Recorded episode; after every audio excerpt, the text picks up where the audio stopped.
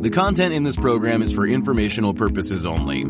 You should not construe any information or other material as investment, financial, tax, or other advice. The views expressed by the participants are solely their own. A participant may have taken or recommended any investment position discussed, but may close such position or alter its recommendation at any time without notice. Nothing contained in this program constitutes a solicitation, recommendation, endorsement, or offer to buy or sell any securities or other financial instruments in any jurisdiction. Please consult your own investment or financial advisor for advice related to all investment decisions. Don't forget to follow at Lead Lag Report on Twitter to join these conversations live. And check out the Lead Lag Report at www.leadlagreport.com. Use promo code PODCAST30 for two weeks free and 30% off to get access to award winning research and anticipate stock market crashes, corrections, and bear markets. And now, on to our Lead Lag Live discussion hosted by Michael Gayed.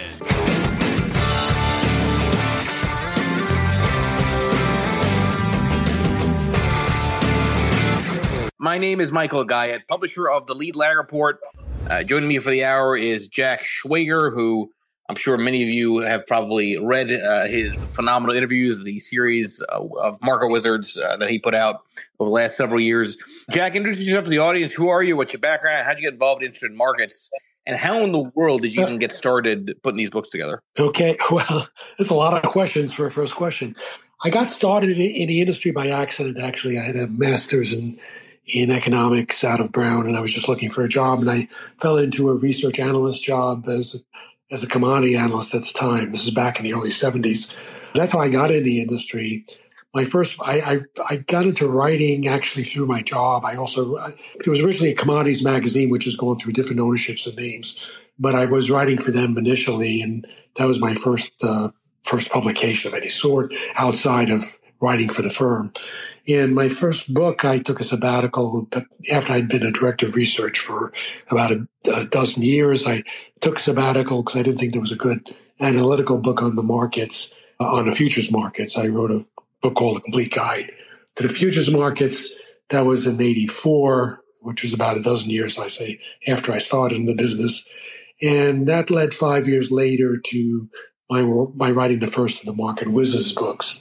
And that came about because being industry, actually my first job, the, the position I took, uh, the very first position I took as an analyst, I was replacing a fellow called Michael Marcus, who would be unknown to the world were it not for Market Wizards. He's a very private individual, but he was my first chapter in the first Market Wizards book. So I met him actually by by chance, and through him, he uh, when he became a professional trader managing Money for Commodities Corp, he was the one who hired Bruce Kovner.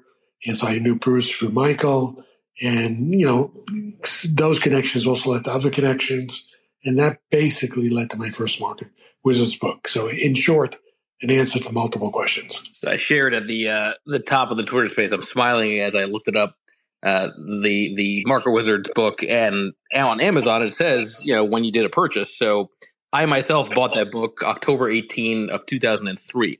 Uh, I was, yeah, I was still in college, right? And I, I and I still have it actually on my on my bookshelf, and I've read the subsequent books since. Uh, I, am curious. Back then, it must have been harder, I can imagine, uh, to try to reach out to these in quotes legendary traders and investors, you know, and basically pitch them on the idea of I want you to, to be in this book that I'm putting together.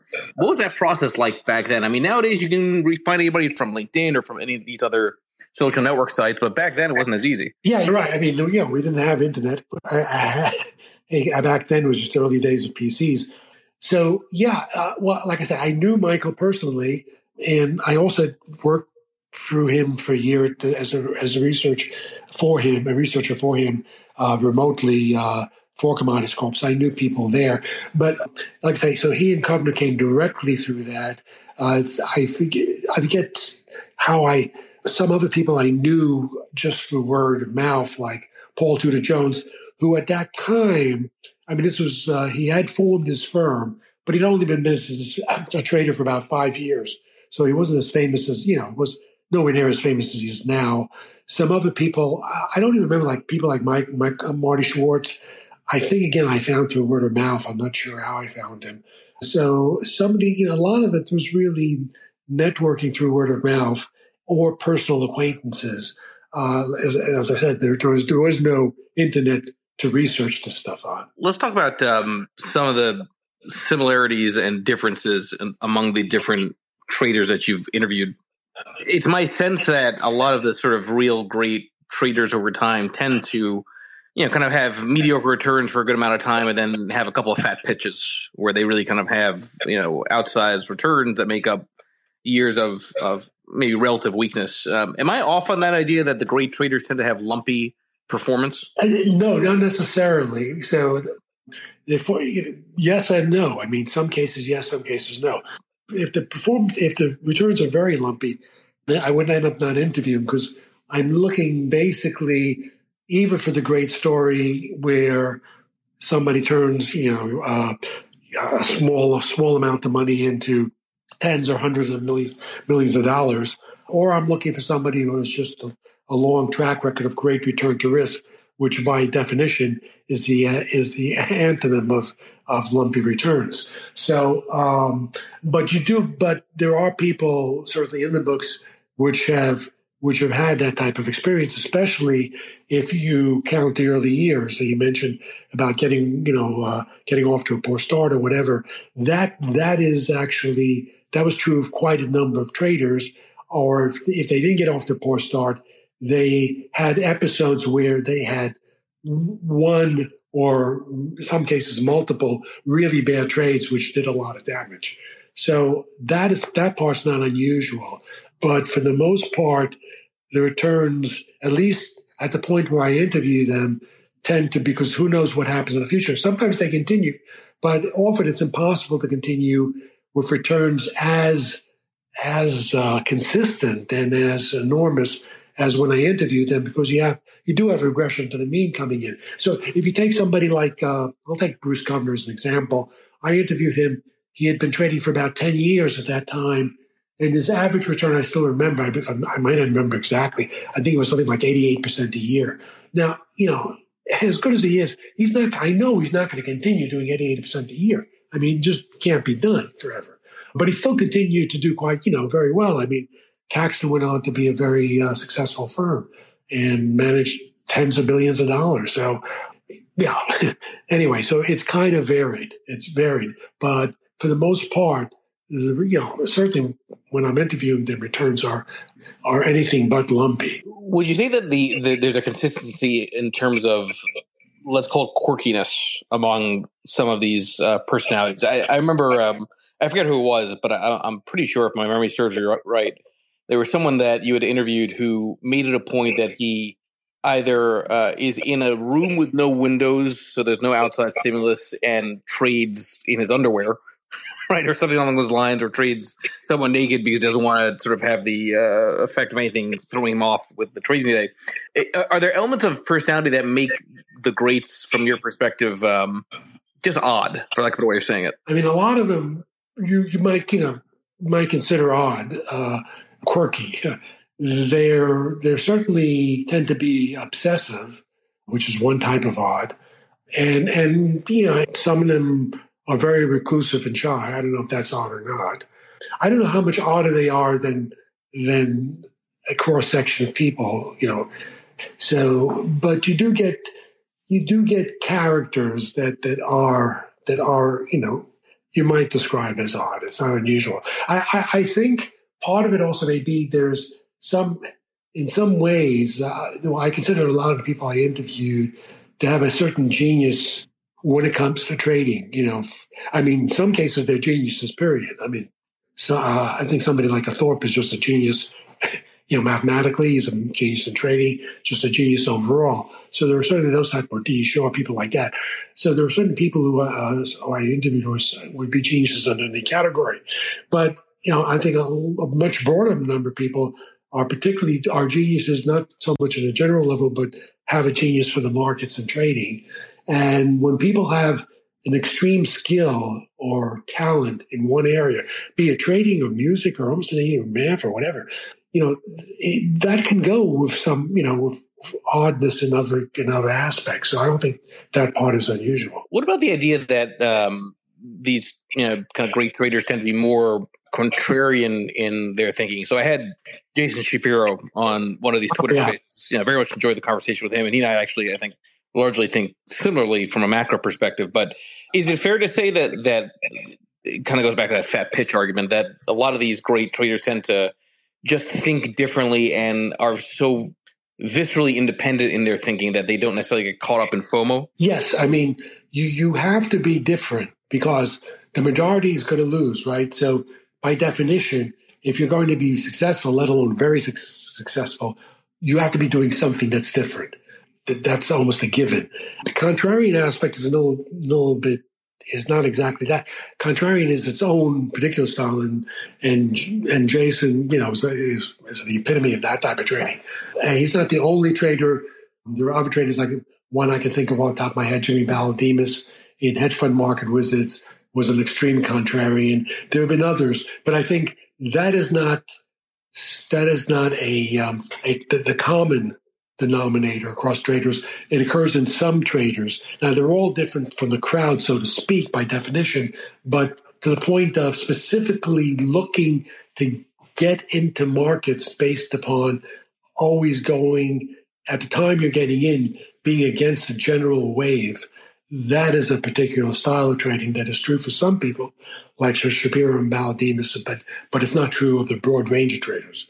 And in some cases, some of the traders tend to be, you know, much more, in a way, trying to catch the trend, but catch it earlier and get out before it became too popular. As you've interviewed these different traders over the years and put these books together, what did you yourself take away that you use for your own trading and investing style? I mean, I got to imagine there were things that were almost like aha moments as an interviewer, and there were probably things that you would even question uh, if you want to push back aggressively around a way of thinking from whoever you're interviewing. Yeah. So so yeah. So definitely definitely the influence. I mean, I, I would say probably the the most dominant influence.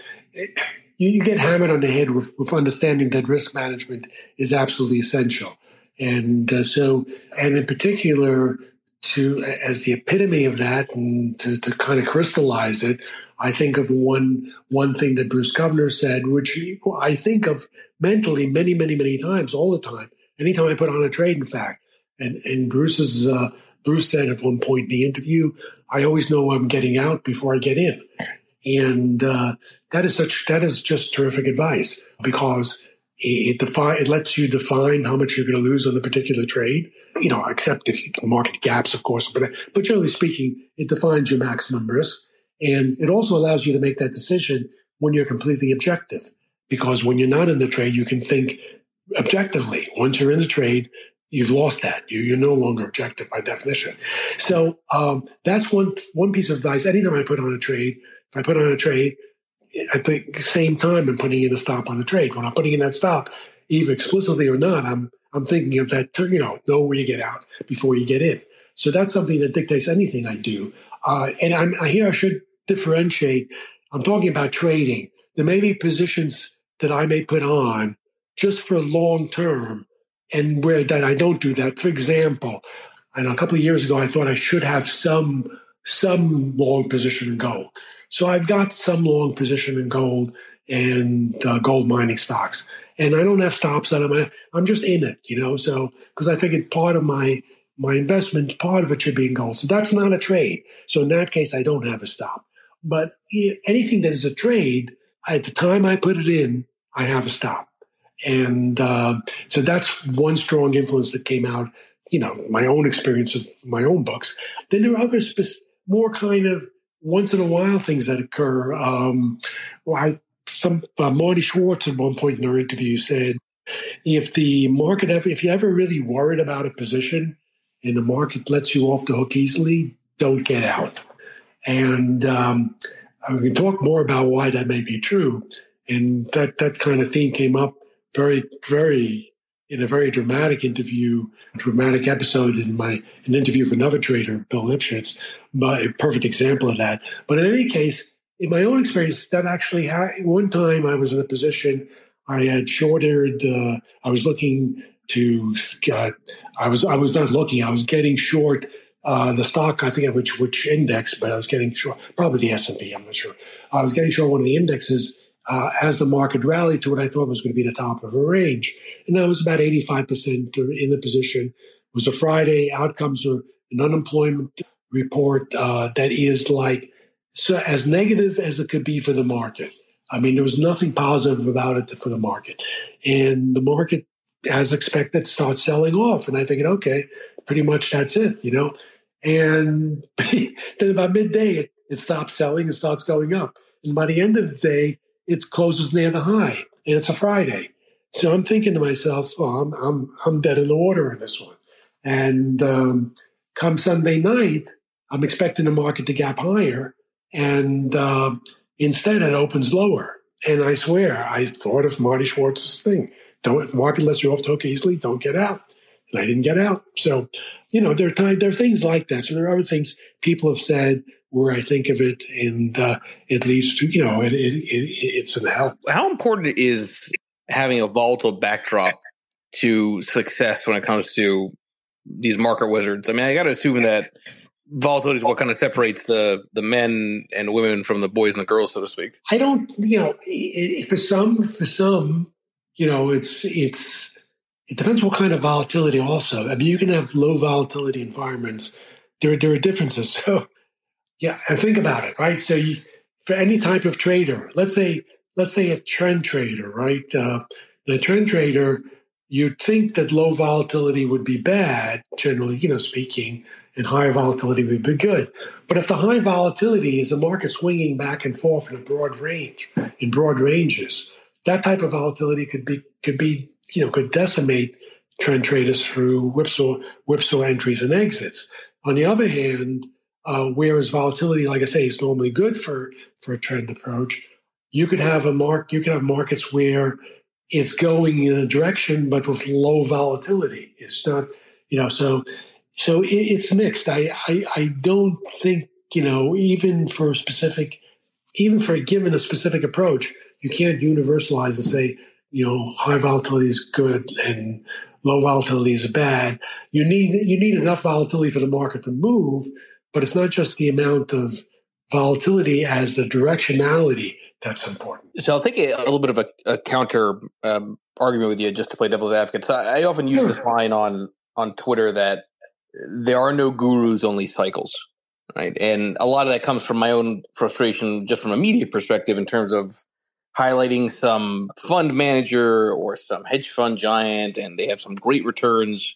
And more often than not, when you actually do the attribution on the returns, it's more because they're the cycle kind of came their way with whatever theme that they're investing in, whatever they, they believe in.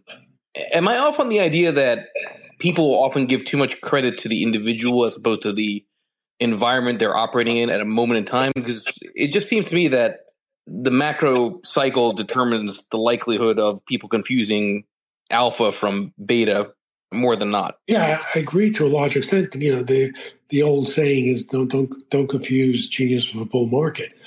And so for, for certain cases, that's certainly true. And certain in every approach, whatever it is, there are better environments and worse environments. And uh, yeah, so there's a great danger in in reading too much into returns without considering the the environment in which those returns were generated.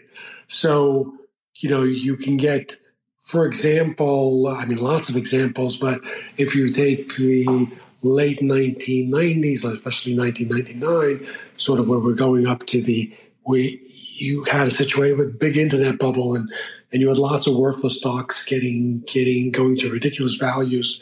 And you had very good value stocks actually maybe even going down. And people who had a style like like Warren Buffett, for example, or or Joel Greenblatt, who's considers Buffett kind of a uh, a guy, you know, really a guide to, to, to the right way of trading. Uh, so Greenblatt, somebody who was I one was a trader who I interviewed, but for those type of traders, you know, that poor environment, they could have done. They, not only would they have done much worse than the surrounding people, but they would have, could have even had negative returns where everybody's making money. So, so certainly the environment can can have a lot to do with it. And on the converse, you can have people doing very well just because the environment is is very favorable. So you had a lot of let's say credit type strategies that would have done very well in the 2000s up to 2008 and then just you know gotten completely creamed in 2008 they were doing well because the market wasn't just pricing in credit risk and they were taking lots of credit risk and using they were taking credit risk and leveraging it and so you look like geniuses but if you looked at what they were doing it wasn't anything any genius that they were doing it was just you had the market you know just favoring people who are willing to take very large credit risk. And the only way they get the really good returns is by leveraging it. So uh, again, that's an example where it's not the trader who's being a genius; it's just being in the right environment, being lucky. And when the tide goes out, so to speak, uh, using Buffett's analogy, then you could see, you know, then you see swimming naked. In this case, the credit traders would have been, you know, would have gotten killed because they were taking extreme credit risk, and the markets finally turned against that. So yes, I think there's a large element of that. But really good traders do they will do better in certain they will do much better in certain environments than others but they do fine enough to to survive and not lose too much and still stay well in the game uh, for over broad periods of time so you you see traders like I think you know whether it's the last book I interview you know of traders uh, unknown market wizards or prior volumes you know a lot of those traders just had fairly, you know, very long periods of time where they, they did well. I mean, you think of somebody like Druckenmiller who traded 30 years. And uh, I mean, I don't know if he had, maybe he had a uh, losing year here or there. It wouldn't have been very large, but uh, didn't have any massive drawdowns. Managed something like close to 30% a year over 30 years. So that's kind of, yeah. So he might have had years where he had triple digit returns and years where he was zero, but he, you know, he did well over the broad period. Using your terminology around sort of being a, a genius as a trader, are, are, there? Did you find any sort of um, commonalities across asset class and the likelihood of somebody being more of a genius than not? You know, maybe some some asset class that is less efficient, so these market wizards have a, a better chance of generating real outsized returns, or is it asset class agnostic? We'll be back after a quick break. Hello, listeners. Michael Gayed here from Lead Lag Live. Are you ready to take a deep dive into market trends, risk management, and investment strategies? Then you need the Lead Lag Report. Our in depth analysis helps you understand the financial markets like never before. And guess what? We're giving you a chance to experience it at a discounted rate. Visit theleadlag.report slash leadlaglive and get an exclusive 30% off on your subscription. Don't miss out Level up your investment game with the lead lag report. And now, back to our discussion. I, I, I don't think asset classes, I mean, asset class is something that uh, determines you know, what a trader does because every trader, I believe, has has a certain affinity for for asset class, for duration of trade, through type of trading, fundamental, whether it's fundamental, technical, or some combination, whatever. But all of those things are ingredients in what type of approach fits for a given trader. But I don't think there's any predetermined, well, this asset class has more opportunity than that asset class, or there are certain approaches though which which only lend themselves to certain types of talent. So if you're talking about a quantitative approach, you know, you've you've got to have quant skills, and uh, uh, so there are certain limitations. But again, that's part of what fits the trader. Just uh, to reset the room for everybody that's here for the remaining minutes, everybody please make sure you follow Jack Schwager. And if you haven't read his phenomenal books, make sure you do. I, I gotta assume there's uh, there's always the, the, the one that got away, for lack, for lack of a way better saying it.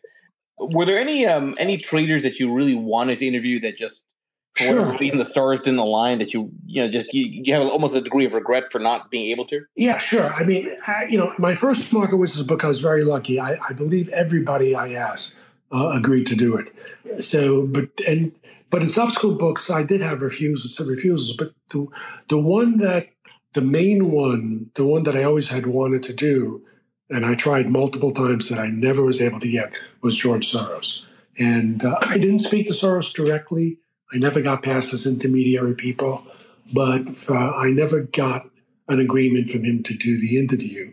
And he, he was an interview, that was an interview that I, you know, put at the top of my list of people who I did want to interview. One, because he's probably uh, you know, the greatest, or certainly one of the greatest traders of modern times, and also because he had a kind of a very interesting life, and that when I do interviews, I try to get into other aspects of a person besides just the trading. And in his case, you had everything beginning from uh, from escaping from uh, Holocaust to uh, when he, in his later adult years, uh, leaving his hedge fund business largely to spend uh, I don't know how it was a decade or how long he spent uh, focusing on Eastern Europe and Russia, trying to get those countries to a capitalistic mode of operation and, and democracy. So he had a lot of uh, a lot of things that would have been interesting discussion. Plus, all his his thoughts and philosophies, and uh, so I, I, would say he's the main one. I was not able to get. There were certainly others that I wanted to interview who, who I couldn't uh, get. So yeah, so but, but that's that's uh, he's at the top of, of, of, the list. Okay, so so uh, I'm sure you've seen the same studies that I've seen that would suggest that at least in the hedge fund space, uh, there was a lot more alpha on average pre GFC, pre Great Financial Crisis than post. And a lot of the reasons seem to be around zero interest rate policy and, and QE kind of you know killing off alpha and making it purely about cheap beta. I know you're probably a little bit biased in answering this question, but do you get a sense that it's maybe harder in this environment to identify really truly great traders because there's less alpha opportunity, or is that maybe the very reason why there's going to be more alpha opportunity and more great traders? Yeah, no, actually, well, I had, I actually thought that. I wrote up my last book about three years ago, and just working on it, uh, updating it for for the paperback later this year.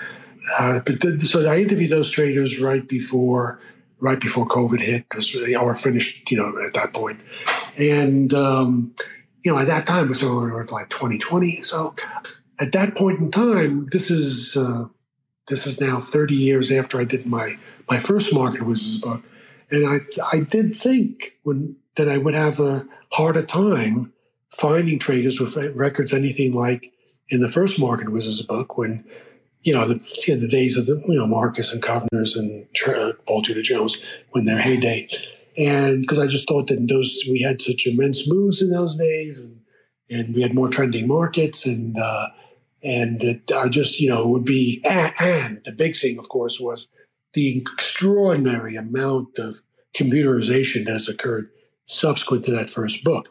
You, you have, I mean, not only we went from an environment where the original traders I interviewed were, while the book was not pre PC, it was only a few years, you know, after that point. But certainly the point where most of these people are trading was was prior to the computer generation. And we went from that to a world of supercomputers, and now, of course, AI. I mean, AI has been around actually for a number of years, but but also quant shops with hundreds of of, of PhDs, uh, you know, and multiple quant shops with hundreds of PhDs. I think it, in this world, it's it's you're just not going to find a type of return or return risk that we had in the first Market Wizards book. And extraordinarily, extraordinary as it may seem, there are traders in, this, in that most recent book that have records that are as good, maybe, it may be even the best that I ever encountered. So it may not be easy, but it's seemingly still possible. Right. I think that's that's kind of the the the, the core of the question, right? It's sort of have markets become more efficient and even that has some nuances right because you can argue that markets are maybe more efficient longer term but i'll take the other side it i'd argue that the short term maybe even uh, less efficient just because you don't have barriers to entry you've got commission free trading you've got a lot of novices gamblers for lack of a better way of saying it that are just going in and out of stocks and trading emotionally presumably that also creates you know its own opportunity for the real pros yeah it does in fact so you know, and that's it. So you, I think you hit a important point. So you may have a lot more professional traders, which you certainly do, but you also have a lot more amateurs. Way and particularly, particularly true during that COVID period where you had all these people, you know, trading, just beginning trading and the Reddit crowd and all of that. So, yes, I, I believe the participation of of amateurs, you know, creates opportunities even though there may be a lot more professional traders. Aside from the um, the books, Jack, what else have you been keeping yourself busy with? I mean, I, I see the Fundseeder site and some of the other uh, initiatives that you're doing, but talk to the audience. What what gets you excited in the industry that you're trying to play? Well, yeah, actually, I'm, I'm at a point in my life, you know, so I'm almost 75 now. So I'm at a point in my life where I'm not thinking in terms of work so much, to, you know, quite frankly. So I, have you know, I write a book every number of years, and but uh, I'm not so much focused on on the industry. And, and as you mentioned, the Fundseeder connection, but that's on an advisory capacity as needed. And other than that, I'm more interested in stuff like going kayaking or something. So uh, that's that's the honest answer. I'm not so much focused on the on, on the work aspect anymore. But but presumably you still find it fun to be involved in in markets, and I'm sure you've got your own thoughts, right, as far as um, what's happening here now. Oh, I always have my own thoughts, but I don't think they're worth much. Um, no, to be honest, I mean, I, I always try to tell people, hey, I write I write about market wizards, but I'm not a market wizard, and uh, and I don't I never pretend to be. So uh, I, I hopefully am net profitable uh, only because I have enough experience, not because I'm a good trader. Uh, but you know, my my opinion on on what's likely to happen or not is I don't think worth more than anybody else's. And uh, and in fact, a lot of the traders I interview will tell you that they're not in the prediction game at all anyway. They're just trying to assess what the market's going to do here and now, and they have a plan for getting out quickly if they're wrong. And that's that's more what's that's more important than uh, a grand prediction. What are aside from sort of the um, the, the, successful traits? Uh, any any thoughts on sort of what made some of these traders go through these periods of inevitable underperformance? Were there any common uh, mistakes that were made during those yeah. structures? Yeah, I mean, there is certainly a common mistake. The most common mistake among the traders I interviewed, which are some of the greatest traders, as well as most people, is the same mistake. And that's a failure of, of risk management or an absence of risk management in many cases.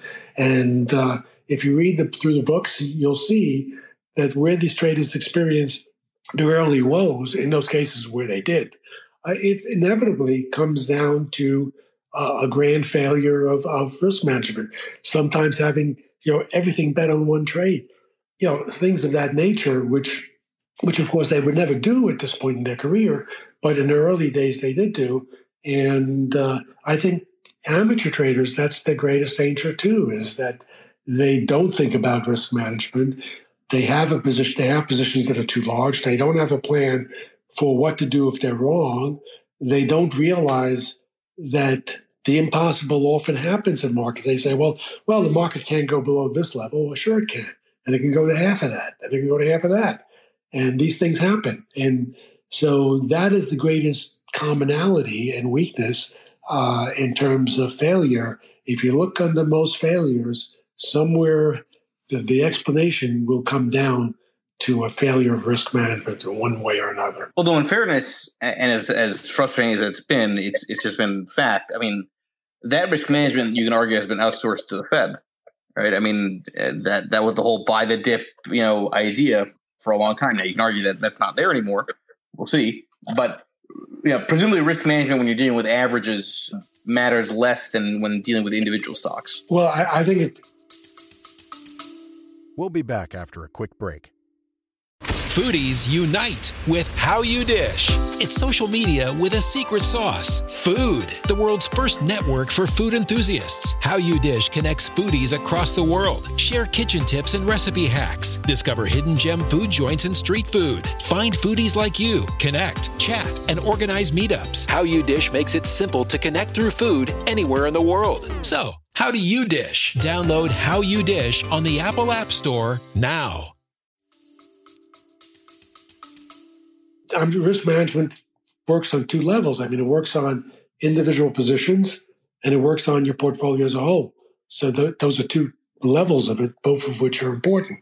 So you could you can address risk management. I mean, presumably you can address risk management on a position by position, but still fail on a portfolio level. If let's say your positions are super correlators, thing like that. I guess if you deal with it at a portfolio level, there's a limit how much you can do. So, but to get to really deal with it on a portfolio level, you do also have to go to a position level.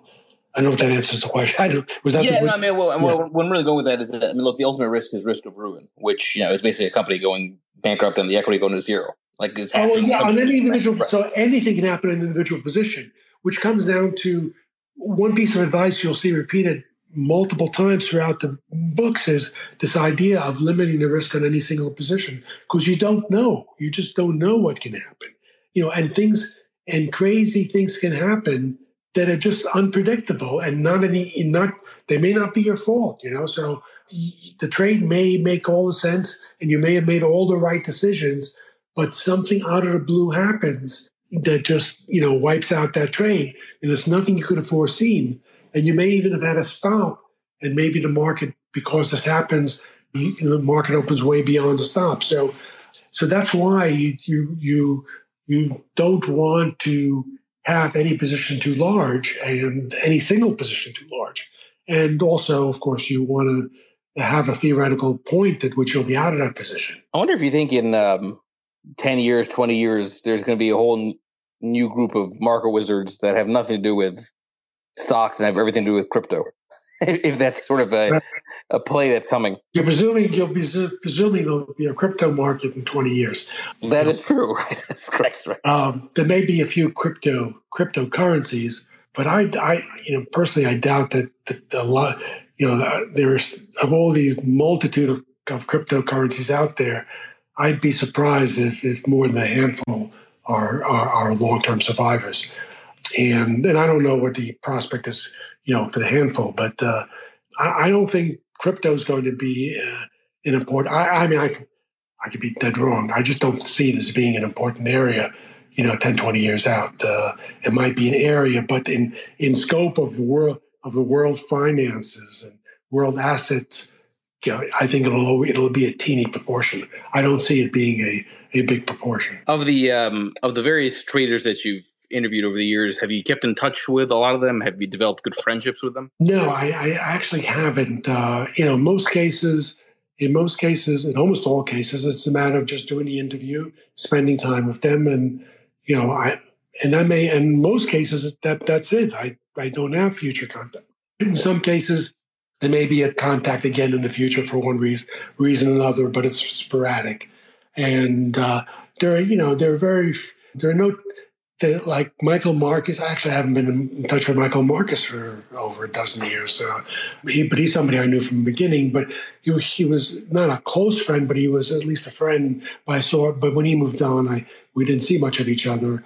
Peter Brandt, who's in the most recent book, is a, we don't live near each other, so we don't see each other very often. But he is a friend, you know, he is a close friend. Those are the exceptions. In, in virtually every case, it's somebody that I just met. For, and spend time with for the sake of the interviews. And uh, and that was it. Were any of those that were interviewed um, unhappy with the interviews, or, or kind of push back on some things that were were transcribed? Well, actually, surprisingly, well, maybe not surprising. No, the answer is no. I mean, I'm not aware. I'm not aware in all the interviews I did and all the books I did. I'm not aware of any trader that was dissatisfied with the outcome. Actually, there is a there's a thing that prevents it from from even getting published if that's the case because one of the things i i have done all along is um, and, and let me explain why i do this. I i want people to be as honest as they can be. And so i tell everybody you know before an interview that you'll get a chance to well to you know to, to, to review the interview before it's published. I do that not only i do that for several reasons. I do that well first of all just double check my accuracy. Okay. But also, I do it so they know that they won't be blindsided and, uh, and then they can talk more openly. Because otherwise, if the interview is done and uh, that's the last I'll know of it, then they're censoring themselves constantly. But this way, I assure them, look, I'm not going to print unless I have your approval. Now, there's been a few cases where I didn't get the approval. So, yeah, so that can happen and there may be different reasons for that. It's, it's, it, in in the cases that it did happen, it didn't happen often.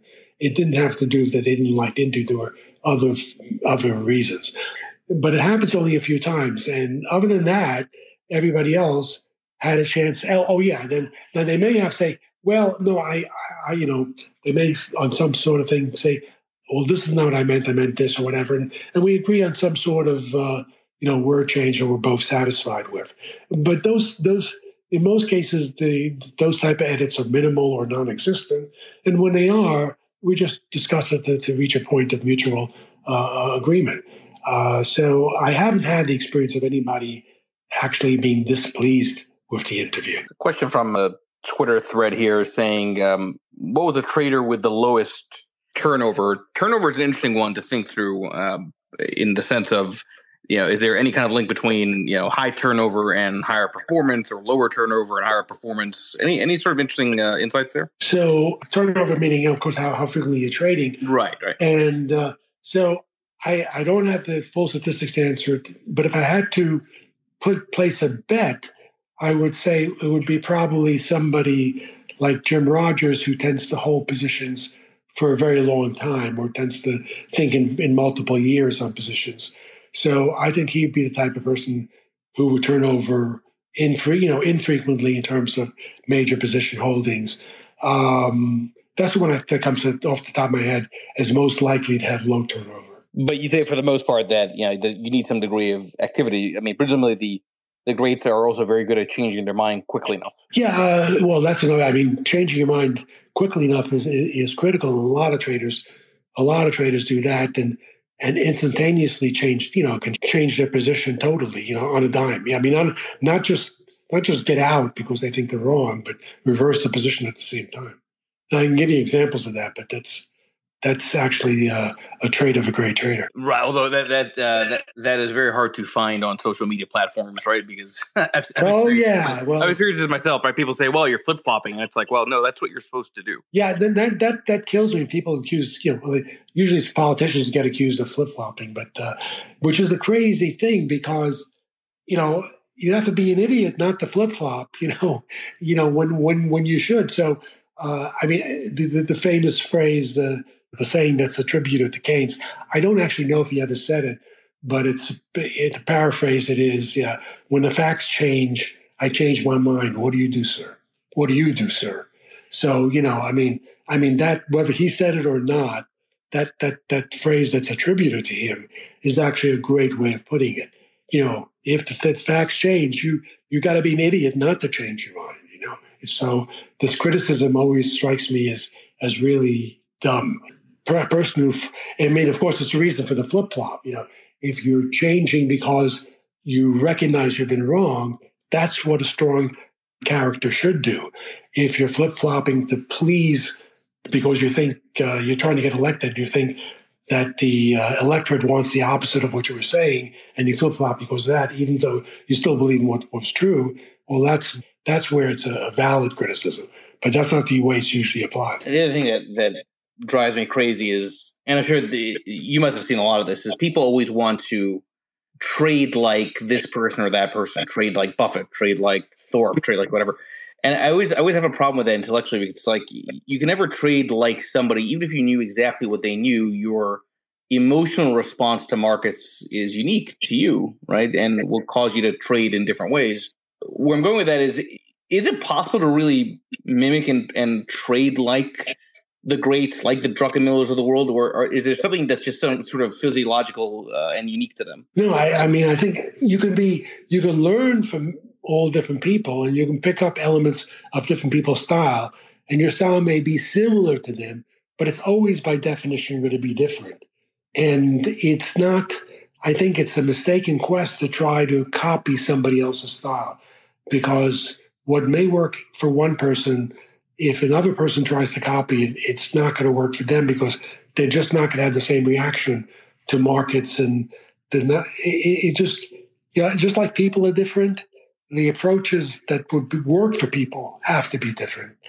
It can't be exactly the same you know you're not exactly the same as the person you're trying to copy. I think that's a uh, good place to wrap this Twitter space up. Uh, Jack, how do people find you aside from here on Twitter? Oh, uh, just you know, uh, on Twitter, obviously, and and I have a website that I have to admit I don't really do much, but the stuff on it, you know, uh, at jack at jackschwager.com and uh, at you know at Fundseeder. Well, I'm not. There's nothing to post there, but if people are interested in getting analytics on their performance you know, they can check that out. Very good, Jack. I appreciate uh, your time here. Thank everybody for joining. Uh, thanks, Jack. Appreciate it. The content in this program is for informational purposes only. You should not construe any information or other material as investment, financial, tax, or other advice. The views expressed by the participants are solely their own. A participant may have taken or recommended any investment position discussed, but may close such position or alter its recommendation at any time without notice. Nothing contained in this program constitutes a solicitation, recommendation, endorsement, or offer to buy or sell any securities or other financial instruments in any jurisdiction. Please consult your own investment or financial advisor for advice related to all investment decisions. Don't forget to follow at Lead Lag Report on X, Instagram, Threads, and YouTube, and check out the Lead Lag Report at www.leadlagreport.com. Use promo code podcast30 for two weeks free and 30% off to get access to award winning research and anticipate stock market crashes, corrections, and bear markets.